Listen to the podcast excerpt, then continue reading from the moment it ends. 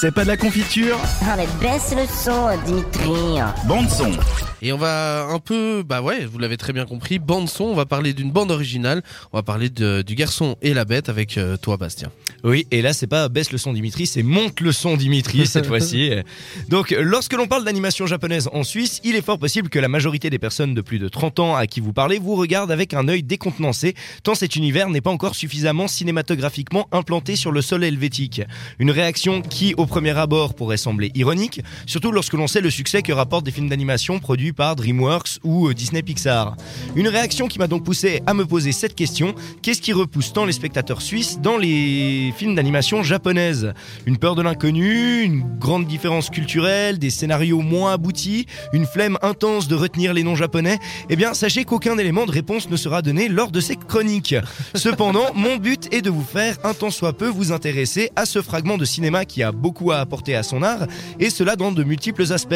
Et pour moi, rien ne vaut la musique pour transmettre un message et des émotions. Et c'est pour cela que ce soir, je vous propose de découvrir ensemble ce qui m'a fait vibrer et m'intéresser à la japanimation, à savoir leur bande son.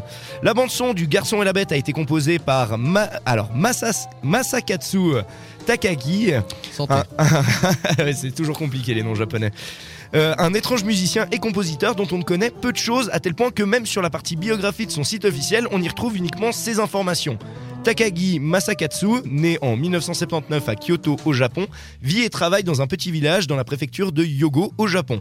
Voilà, t'auras rien de plus. Ah, c'est déjà pas mal. Un personnage mystérieux donc qui signe là sa deuxième collaboration avec le réalisateur Mamoru Osoda, puisque celui-ci avait déjà travaillé pour la bande-son des Enfants Loups sortie en 2012. Mais que dire de ces musiques? Eh bien, mélanger des musiques, des mélodies féeriques et enfantines jouées avec des instruments tels que le carillon ou le glockenspiel, mixer tout cela avec un son aérien et d'espiègles envolés joués par différents instruments à vent, rajoutez-y de puissantes percussions au rythme parfois martial et parfois rappelant des ballades, puis saupoudrez le tout de harpe et de violon, vous obtiendrez alors ne serait-ce qu'un fragment du travail de Takagi Masak Masakatsu. Et il m'emmerde lui. tu peux résumer à, Tatagi, à Tatagi voilà. Merci, hein, simple. Pardon. À savoir des morceaux exprimant l'innocence de l'enfant, le caractère difficile de la bête, mais aussi l'évolution de leur relation et de leur aventure semée d'embûches, de doutes, mais aussi de moments de joie et de tendresse paternelle.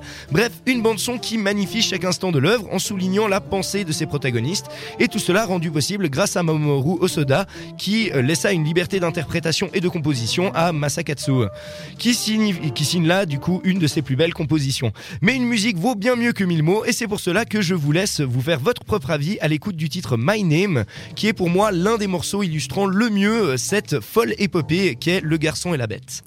La pop culture, moins t'en as, plus tu l'étales.